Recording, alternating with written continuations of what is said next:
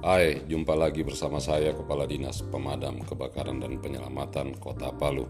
Saya ingin memberikan himbauan kepada kita semua agar senantiasa berhati-hati dan tetap waspada terhadap bahaya kebakaran yang setiap saat dapat menimpa kita semua.